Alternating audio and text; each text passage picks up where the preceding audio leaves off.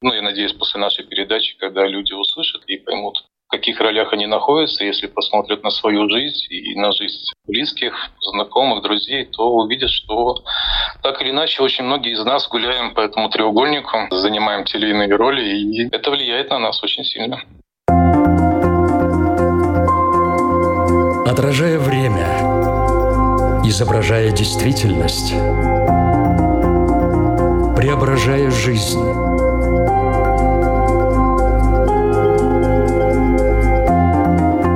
Форма выражения. Программа о том, как мы проявляем себя в этом мире.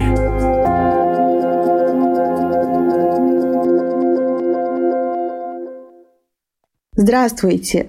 Меня зовут Александра Плотникова. В эфире Латвийского радио 4 программа «Форма выражения».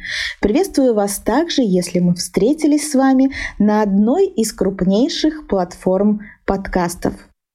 Сегодня мы с вами окажемся в треугольнике – по которому будем плавно перемещаться, изучая разные роли – жертвы, преследователя и спасателя. Эту модель взаимодействия между людьми в 1968 году описал Стивен Карпман. И с тех пор ее часто называют треугольником Карпмана.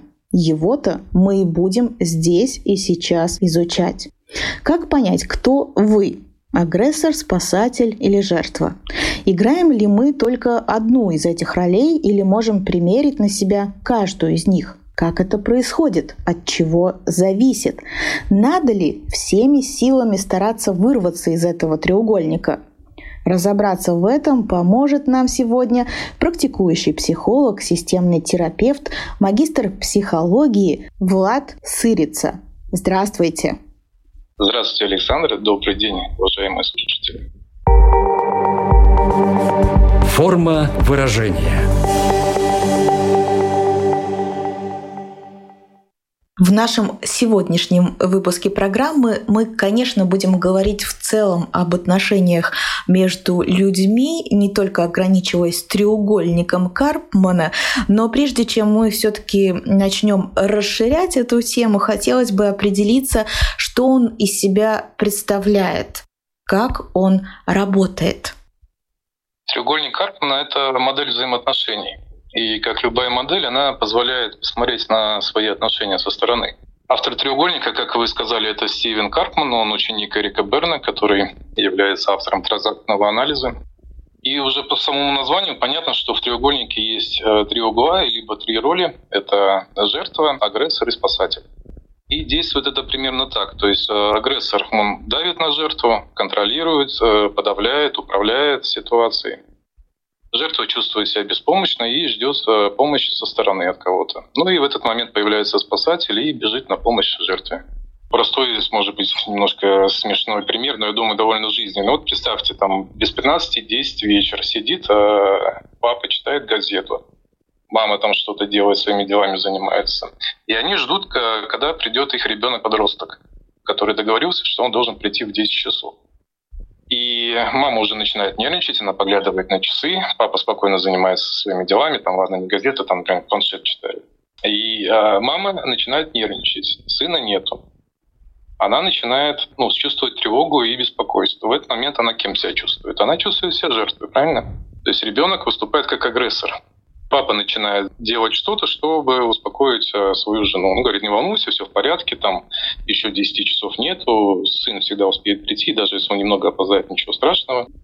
И когда приходит э, ребенок, то мама в этот момент начинает злиться на ребенка. Она из жертвы, она начинает, например, агрессировать на ребенка ребенок из агрессора становится жертвой, папа опять является спасателем.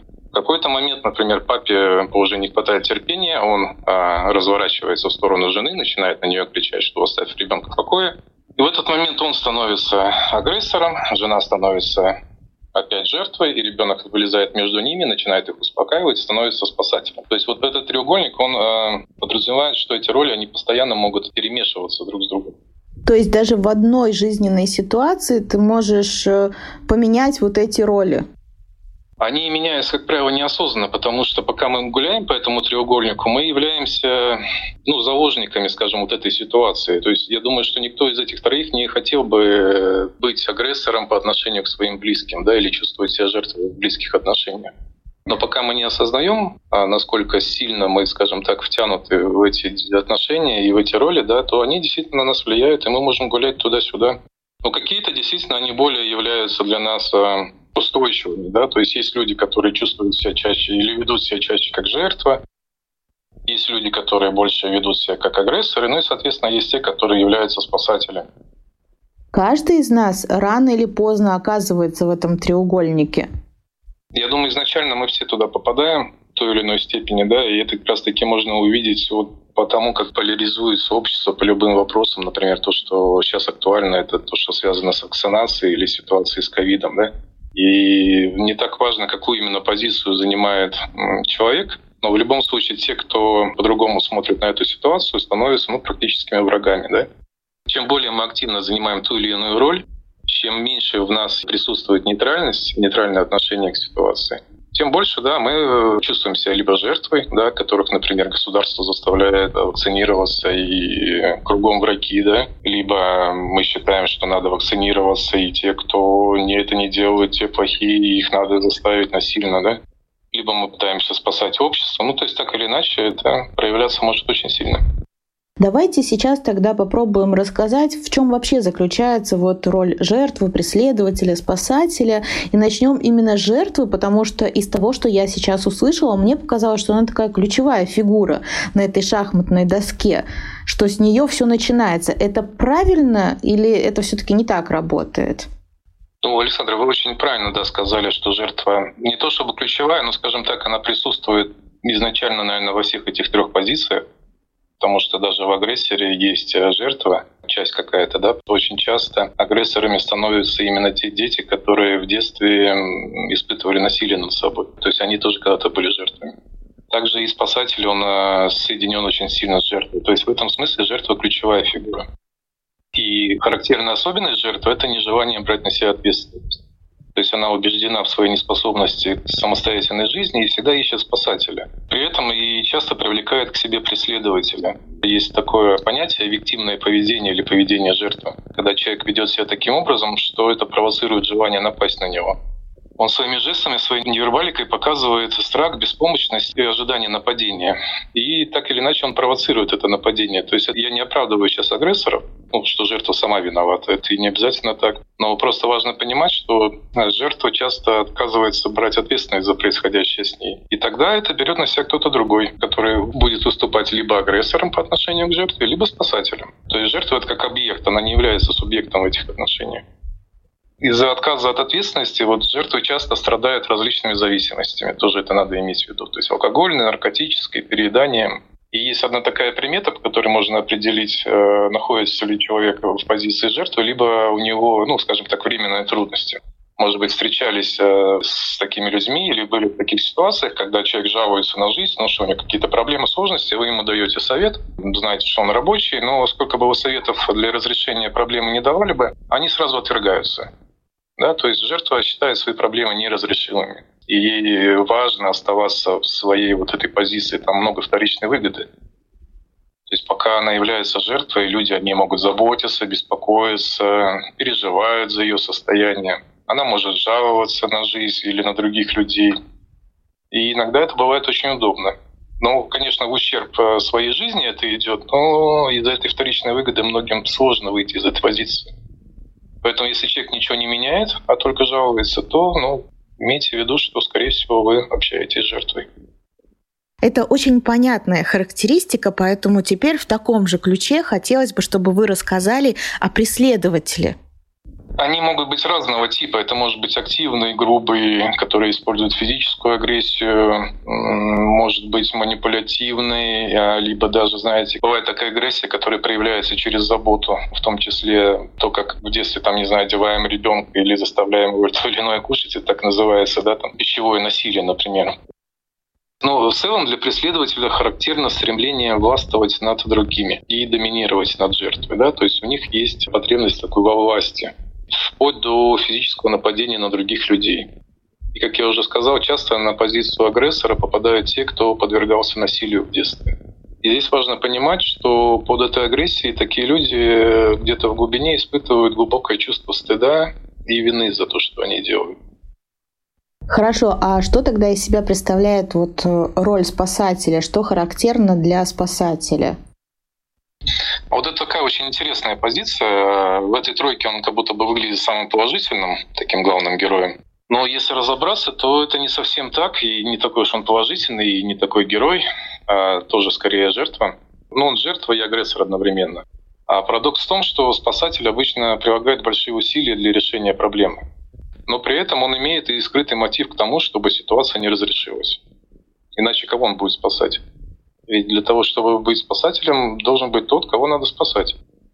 И у спасателя, получается, тоже есть вот эта э, вторичная выгода. И здесь вопрос, что он получает на бессознательном эмоциональном уровне, как спасатель. Я могу предположить, например, что это может быть ощущение силы, значимости, самоуважения, чувство нужности. Таким образом люди повышают свою самоценность. Ну, когда, например, мы исходим из того, что вы ничего без меня сделать не можете, я лучше вас, я смогу, а вы нет, я главный. И вот эта вот вторичная выгода, она часто и мешает тоже уйти из э, позиции спасателя. Отказаться от э, своей собственной значимости бывает очень сложно. Отношения между жертвой и спасателем могут принимать э, одну из форм созависимости, когда спасатель поддерживает жертву в ее зависимости от себя. То есть он вроде бы решает ее проблемы, но при этом, как я сказал, он заинтересован в том, чтобы они не решились. А жертва получает удовлетворение своих потребностей, не спасателя, который о ней заботится. И здесь важно понимать, что вот это поведение спасателя, оно тоже не совсем такое альтруистическое, скажем так, да, то есть подсознательно это способ справиться со своей тревогой, страхом и глубинным чувством беспомощности. Потому что часто спасатель вырастает из ребенка, который видел какие-то сцены насилия а, между родителями. И когда-то, когда он еще был маленьким, ему пришлось стать между ними и взять на себя роль защитника, например, мамы. Да? То есть можете представить вот эти там пятилетние дети, семилетние дети, которые становятся между родителями и говорят «не бей маму». Из них, как правило, потом вырастают спасатели. Или когда не обязательно насилие, например, когда ребенок видит просто несчастную, больную маму, да, и пытается ее сделать там сильной, счастливой, здоровой. Он говорит, мам, все будет хорошо, я буду хорошо учиться для тебя, если тебя это радует, я обязательно сделаю что-то хорошее. Но проблема в том, что это в принципе невозможно. Ребенок он может всю свою жизнь положить, но он не может сделать родителей счастливыми. И тогда у спасателя, который задается вот этой целью, да, у него постоянное чувство вины и самобичевания. Как бы я ни старался, у меня не получается сделать то, что я хочу. Тогда, если мы не можем спасти жертву, она остается беспомощной, она не берет на себя ответственность, мы начинаем на нее злиться, мы начинаем тогда становиться агрессорами по отношению к ней. Еще такой момент, почему спасатель является агрессором. Часто помощь спасателя не нужна, а он и не спрашивает у жертвы разрешения. А это уже является нарушением личной границы. И, по сути, это и есть агрессия. Самом начале мы говорили о том, что эти роли меняются в этом треугольнике подсознательно и довольно могут, ну, таком в свободном пространстве перемещаться. Сейчас, чем больше я вас слушаю, тем больше у меня создается впечатление, что у каждого из нас есть такая главная какая-то роль, которая заложена ну, разными событиями, разными отношениями, она такая сформировавшаяся как будто бы уже внутри. Поэтому вопрос мой будет в том, а от чего зависит то, что жертва, скажем, начнет вдруг играть э, роль преследователя или спасателя. Вот помогите мне в этом разобраться. Да, вы правы в том, что у большинства из нас есть какая-то ведущая позиция, и человек может находиться в ней довольно долго и быть, ну, скажем так, активным участником, да, активной жертвой или активным агрессором. Но на самом деле любая из этих ролей в целом бесперспективная и истощающая, скажем так, и вредящая отношения. И в какой-то момент человек это может понимать. Сколько бы я, например, не спасал там свою маму, да, или там свою жену, или своего мужа, а ничего не меняется. И либо сколько бы я не терпела бы или терпел бы, опять же, в каких-то отношениях, ничего тоже не меняется. И тогда мы пытаемся вот как раз-таки перейти на какую-то другую роль э, спасателя может э, стать агрессором, например, тоже стать жертвой, потому что он чувствует, что все это бесполезно, у него опускаются руки, он говорит, все, я больше ничего делать не буду и не могу, да. Либо агрессор, который очень долго издевался над кем-то или в каких-то отношениях проявлял вот это преследовательское поведение, он понимает, что отношения от этого становятся хуже, и он тогда начинает помогать, либо, ну, условно спасать жертву, да, как мы, например, знаем, что в отношениях с абьюзером или в таких э, нарциссических, психопатических э, отношениях, да, когда человек доводит партнера до какого-то критического состояния, вплоть даже, может быть, там физическое насилие, да, а потом носит на руках. То есть вот такие вот качели. Поймала себя на мысли, что вот этот треугольник мне напоминает нашумевший совсем недавно сериал «Игра в кальмара». Не знаю, смотрели вы или нет, но про него, даже если не смотрели, то наверняка слышали.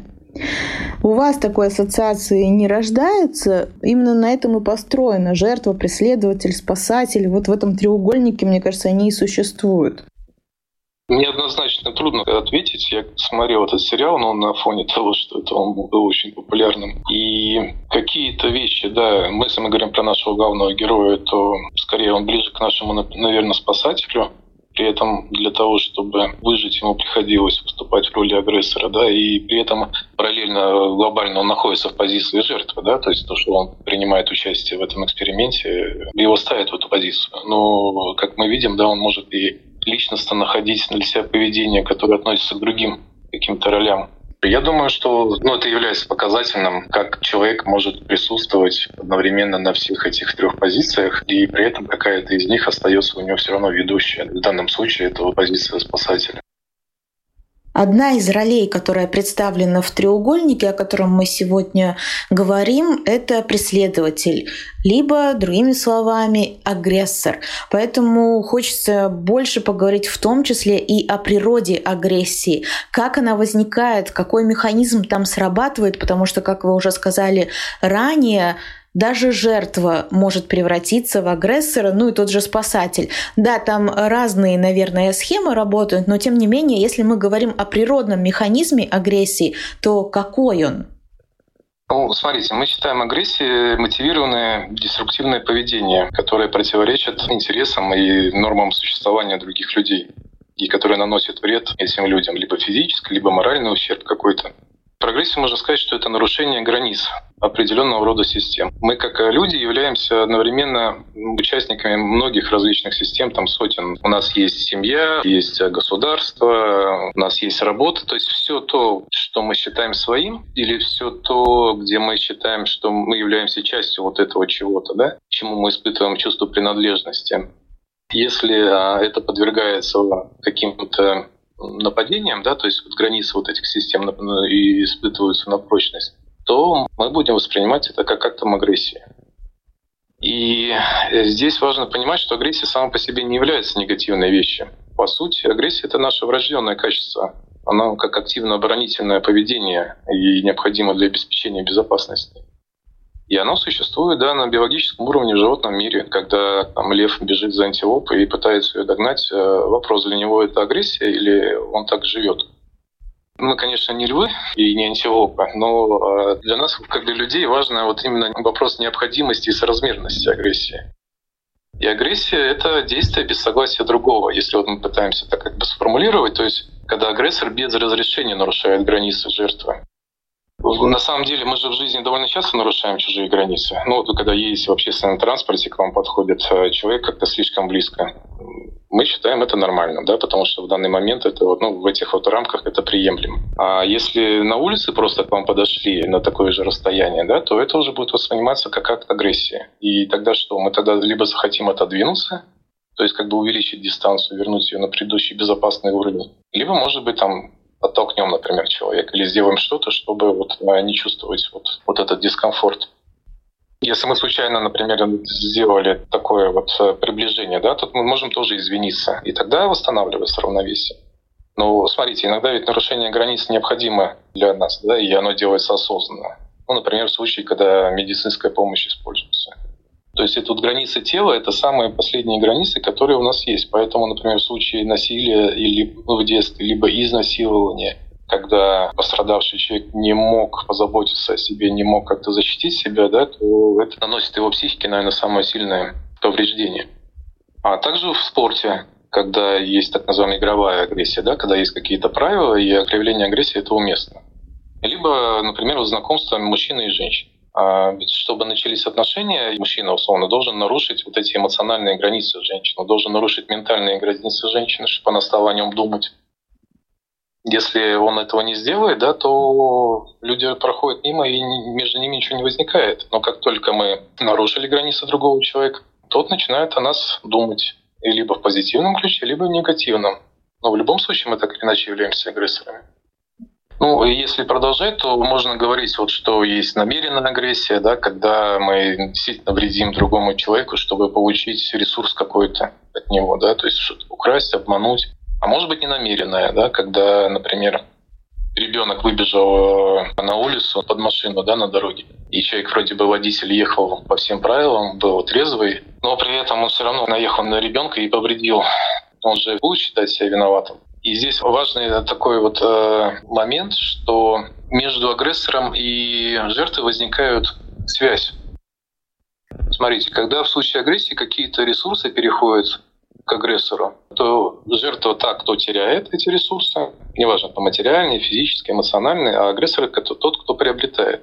И тогда между агрессором и жертвой возникают отношения. То есть ведь агрессор наполняется чем-то, наполняется чем-то то, что он взял у жертвы. И у него теперь есть чувство долга внутри. Часто неосознанный, но все равно долг есть. А у жертвы появляется чувство притязания, то есть стремление получить что-то. И агрессор, если он хочет сохранить вот эти взятые ресурсы, хочет для себя, да, то он должен покинуть пространство, либо эти отношения там, где жертва присутствует.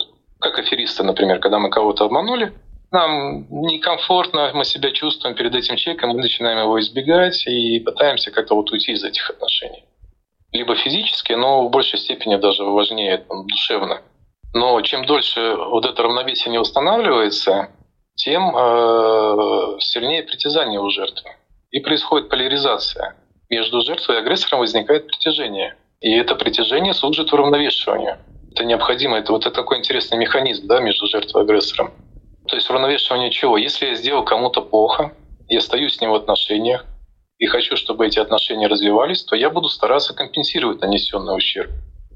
То есть я либо там извинюсь, попрошу прощения, пытаюсь там сделать какой-то подарок, да, если я нанес вред.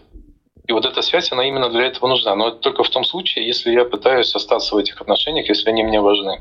Если не важны, то я пытаюсь тогда оттуда убежать. А если агрессор не уравновешивает свою агрессию, то вот это чувство долга, оно становится виной, а притязание у жертвы становится претензиями. Это уже предъявление своих прав на что-то, когда вот есть ощущение, что мне должны все другие. И эти чувства, вот долг и притязание, их выдерживать довольно сложно, и тогда они передаются на следующие поколения. То есть э, вот эти чувства вины и притязания начинают нести наши потомки. И там есть интересный такой механизм, что где-то через 3-4 поколения потомки агрессоров, они переполнены вот этим чувством вины и чувством долга. И тогда они либо начинают отказываться от ресурсов, которые есть в семье и есть в этой жизни, они могут там, уходить в зависимое поведение, уходить в депрессивное поведение. Таким образом, они как будто живут э, с ощущением, что я плохой и э, я сделал что-то что нехорошее, но на самом деле в личной его истории ничего такого не было, да, но он несет вот чувство вот своего предка. А потомки жертв, они переполнены вот этим притязанием. И тогда, через, опять же, несколько поколений, они становятся агрессорами, потому что у них есть ощущение, что мне все должны, и у меня есть право претендовать на что-то. И я думаю, если э, люди посмотрят на историю своего рода, на то, что было 2-3-4 поколения назад в жизни их предков, да, то они смогут увидеть то, как это влияет на них сейчас. Из потомков агрессоров э, часто приходят к нам и те, кто потом становится спасателями. То есть вот это чувство вины или чувство долга, да, оно может привести нас к тому, что человек ну, занимается благотворительностью помогает другим людям. Вот эти все так называемые помогающие профессии, учителя, врачи, там, психологи, социальные работники, полицейские, пожарные, туда идут люди, у которых есть эта потребность спасать. При этом тут тоже важно понимать, что и спасатель он может быть со знаком, ну, условно, плюс или минус. Да? Э, что я имею в виду? У спасателя может больше присутствовать агрессивная часть, и тогда человек, например, идет в полицию. То есть он находится на стороне закона, он защищает людей, но при этом у него есть легитимная возможность проявлять свою собственную агрессию, которая внутри. Либо это все-таки такой вот, ну, спасатель-спасатель, да, который занимается приютами для животных э, или делает что-то очень полезное для людей. Форма выражения. Напомню, что в эфире Латвийского радио 4 программа «Форма выражения» мы сегодня рассматриваем одну из моделей взаимодействия между людьми и уже сейчас перешли к такому более глобальному разговору, в принципе, отношения между агрессором и жертвой – вы сказали, что агрессор, в принципе, он как бы живет в каждом из нас. Агрессия, в принципе, присутствует у каждого из нас в жизни, вопрос просто соразмерности и вот этой границы, которую ты переступаешь или нет, когда она уже разрушительна. А от чего это зависит? Почему одни люди не переступают эту черту, а другие это делают с легкостью. Ну, может быть, в кавычках, но тем не менее так кажется со стороны, да, что как будто бы они испытывают в этом потребность. Если это так, то что на это влияет? Это какой-то характер их, это тип личности. Что, от чего это зависит? Ну, мы можем говорить, что действительно есть э, физиологические вещи, которые помогают проявлять агрессию. То, как работает наш головной мозг, э, человек более, либо более склонен, либо менее склонен э, к агрессивным действиям. Часто у людей есть запреты на проявление агрессии. Да? Это связано с так называемой лояльностью, опять же, перед предками, перед родителями. То есть, если мама была в позиции жертвы, если нельзя было в детстве проявлять агрессию, если это можно, могло кого-то было поранить, очень часто именно сильные люди, они как будто бы боятся проявления своей силы, считая, что тогда они станут плохими. И вот эта вот путаница между агрессией, то, что это наносит вред другому, и проявлением собственной силы, оно очень сильно мешает.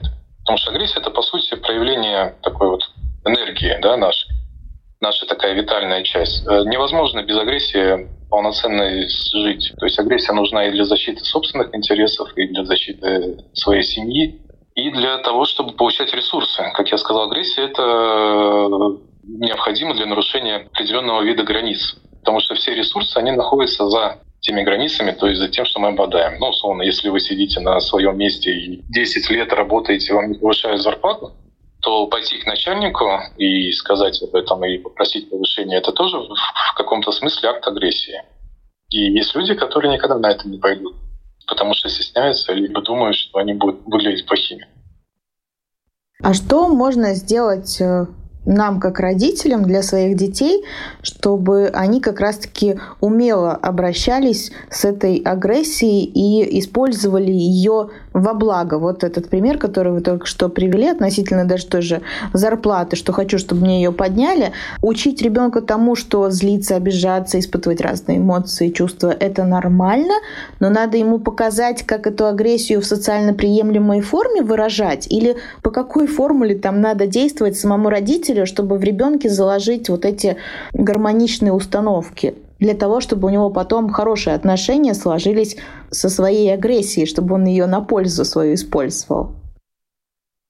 До пяти лет ребенок, он проходит несколько таких кризисных моментов, когда еще вчера это ребенок был замечательный и хороший-хороший, и все было отлично, а вот сегодня он говорит, не иди ко мне, я тебя не люблю, ты плохая, там, или ты плохой, то есть вот мы это все проходили. И там а, есть стадия, когда у ребенка вырабатывается понимание, что он хочет, его, скажем так, стадия потребности. Потом есть стадия автономности, когда он говорит «я сам», да? когда он говорит «не мешайте» и может закатывать истерики, когда, например, ему помогает что-то делать или заставляет что-то делать. А потом так называемая стадия воли, да, когда ребенок учится обходиться со своей силой. Вот такое упрямство, когда он готов, там, не знаю, два часа стоять в углу, когда его наказали, но он не, не пойдет, не будет извиняться. И родители довольно часто им тяжело выдерживать вот эту, знаете, такую живую позицию ребенка, потому что им кажется, что это ну, не совсем красиво, может быть, неприлично. Либо они сами когда-то, ну, скажем так, не смогли без потерь пройти вот эти вот моменты своего развития, И если мне как человеку сложно проявлять, например, агрессию, то проявление агрессивности в своем ребенке я буду тоже так или иначе подавлять. Поэтому в первую очередь нам, как родителям, важно самим научиться обходиться с теми или иными чувствами. А то, что касается детей, то да, говорим ребенку, что это нормально, то, что ты злишься, или то, что ты обиделся, или то, что тебе больно. И если тебе больно, то ты можешь злиться. Но вопрос в том, как ты проявляешь эту злость. Потому что научиться ее социально или, так скажем так, более-менее приемлемо, безопасно проявлять можно только в том случае, когда ты пробуешь ее проявлять. Э, знаете, как невозможно научиться ездить на машине, если ты прочитаешь очень много книг, но ни разу не садился за руль машины так и здесь э, со своей собственной агрессией надо учиться обходиться. И принимать, да, что иногда я могу быть э, плохим для других. Но либо я выбираю себя и свои интересы, либо я иду ради интересов других и жертвую собой. Как себя при этом чувствую просто. Чуть ранее мы подробно говорили о том, что из себя представляют отношения между жертвой и агрессором, и получился такой как замкнутый круг. Но начинали мы разговор с треугольника. Попрошу вас э, далее рассказать и помочь понять, э, как выйти из треугольника или из этого замкнутого круга. Дело в том, что жертве удобно, что все решается за нее. А если что-то не так, то она всегда может пожаловаться и обвинять других. Спасатель получает удовольствие от того, что помогает. Агрессор любит ощущать себя главным. И вот это такая игра, в которой всем трем а, людям хорошо и удобно. И э, треугольник ломается в том случае, если кто-то один может попробовать выйти. Но для этого необходимо осознать бессмысленность своей роли. И первый ключ к свободе — это именно осознанность. Из роли агрессора выйти проще всего. Почему? Потому что действие агрессора имеет э, явно деструктивную природу, и человек это понимает, что это вредит. Для вот изменения вообще вот этого нашего поведения нужна именно энергия агрессора, чтобы выйти из той же жертвы, к примеру. Но чаще всего, мне так кажется, по опыту выходит, наверное, спасатель. Потому что это самая утомительная роль. Именно не жертва, а спасатель им тяжелее всего. А зачастую сам спасатель, он несчастный. Потому что о других думает больше, чем о себе. И, соответственно, он не живет своей жизнью, он не реализуется. Он постоянно а, вытаскивает других, и его жизнь проходит как будто бы мимо. Но там проблема, что очень сложно оставить жертву без поддержки. Тогда они могут чувствовать себя виноватыми, изляться. Но вот на этой энергии, на злости, когда я отказываюсь себя спасать, то есть в этот момент спасатель становится агрессором, и он может попробовать выйти из этого треугольника. И если э, мы говорим про спасателя, то надо прекратить лезть куда не просят. То есть первое правило – это помогайте э, другим только когда вас просят по их требованию и с учетом своих приоритетов и возможностей. Также, если вас не просят там помощи или совета, то просто молчите и проходите мимо. Перестаньте думать, что вы лучше знаете, чем другие, как надо жить другим. И что без ваших рекомендаций там мир рухнет и все пропадет. И перед тем, как броситься причинять добро, спросите себя честно, так ли необходимо ваше вмешательство – и что будет, если вы этого не сделаете? Может быть, ничего страшного не произойдет, а вы можете заняться тогда своей собственной жизнью. Если агрессор, то надо снизить уровень ожидания к другим людям и, наоборот, повысить критичность к самому себе, а не к другим. И перестать обвинять э, в своих проблемах других людей и обстоятельств. Потому что от того, что ну, агрессор обвиняет весь мир вокруг себя, то все равно ничего не меняется. И мир не обязан, и никто не обязан соответствовать э, представлениям о том, что правильно и неправильно. Люди разные, ситуации разные. И если вам что-то не нравится, просто не имейте с этим делом, вы отходите и не втягивайтесь в вот эту позицию, когда надо злиться на кого-то. А с жертвой сложнее, потому что там надо перестать себя жалеть и взять ответственность за свою жизнь. Это такой момент, который, знаете, наверное, мы тоже учимся ну, с самого детства. И часто у людей нет такого навыка.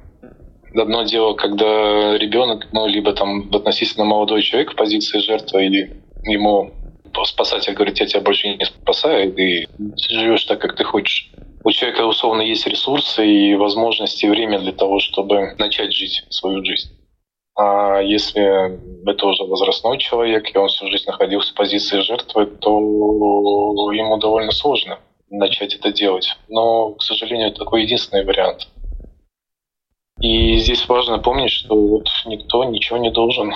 То есть люди могут помогать, и помощь это нормально, и у нас есть альтруизм, и есть какие-то чувства теплые.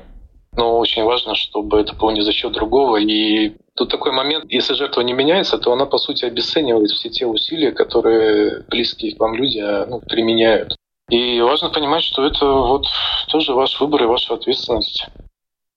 С одной стороны, все понятно, с другой не так-то просто даже то, что ты понимаешь, реализовать на практике. Насколько реально выйти из этого треугольника самостоятельно, изменить эту ситуацию или в принципе всегда требуется профессиональная поддержка.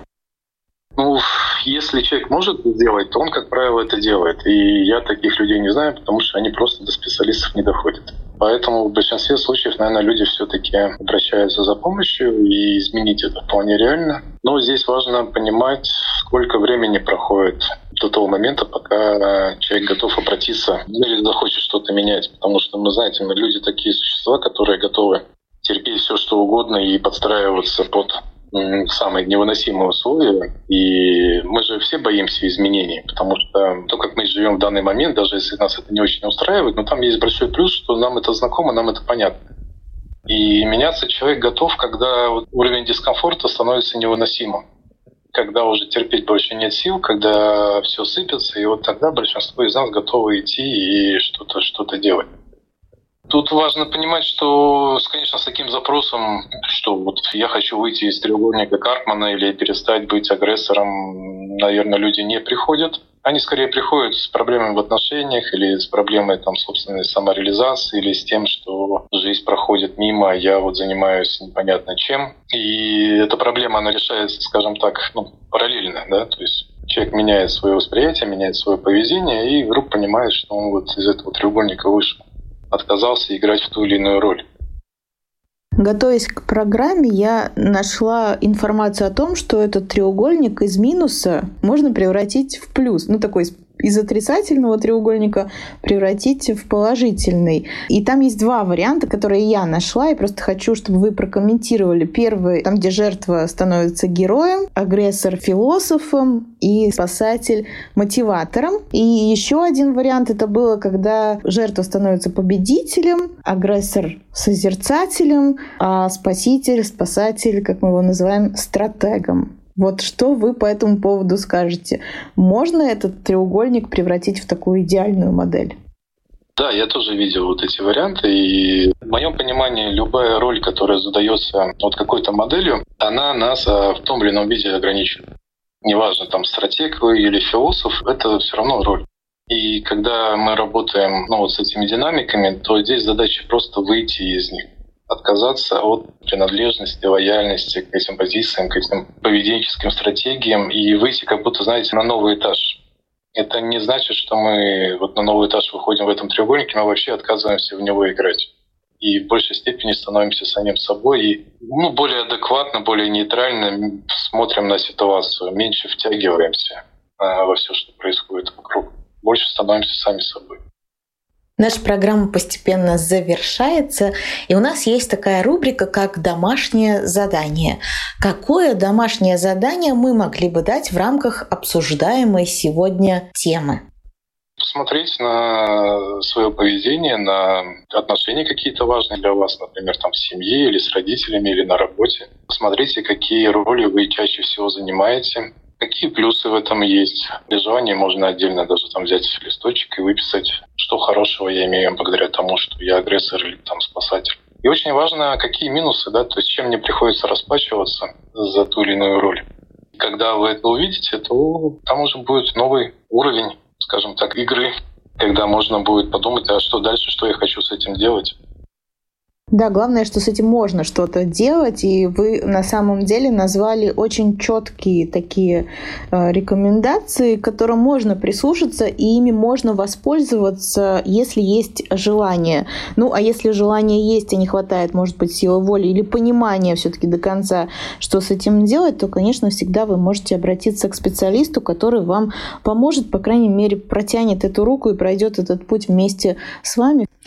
Резюмируя все то, что что мы сегодня говорили. Что бы вам еще в заключении хотелось выделить или просто пожелать нашим радиослушателям? Ну, я хочу поблагодарить вас за наш разговор, Александр, и хочу отметить, вот, что на самом деле мы не рождаемся агрессорами, спасателями или жертвами. Мы ими становимся в процессе воспитания, в процессе нашего взросления, и в этом смысле мы можем это менять. То есть это находится в наших руках. И это очень важно об этом помнить. Поэтому я хочу пожелать нашим радиослушателям, чтобы они не боялись меняться, не боялись проявлять свою силу для своих собственных интересов, но при этом не забывали своих окружающих и были счастливы. Я присоединяюсь к этим пожеланиям. Напомню всем, что сегодня вместе с нами был практикующий психолог, системный терапевт, магистр психологии Влад Сырица. Большое вам спасибо за этот очень интересный и ценный разговор. Спасибо вам большое. Я, Александра Плотникова, говорю вам до свидания. Напомню лишь о том, что слушать нашу программу можно не только на радиоволнах, но и на крупнейших платформах подкастов. Это Apple, Spotify, Google подкасты, CastBox и Яндекс Музыка. Ну а мы встретимся ровно через неделю. Пока-пока. Отражая время, изображая действительность, преображая жизнь.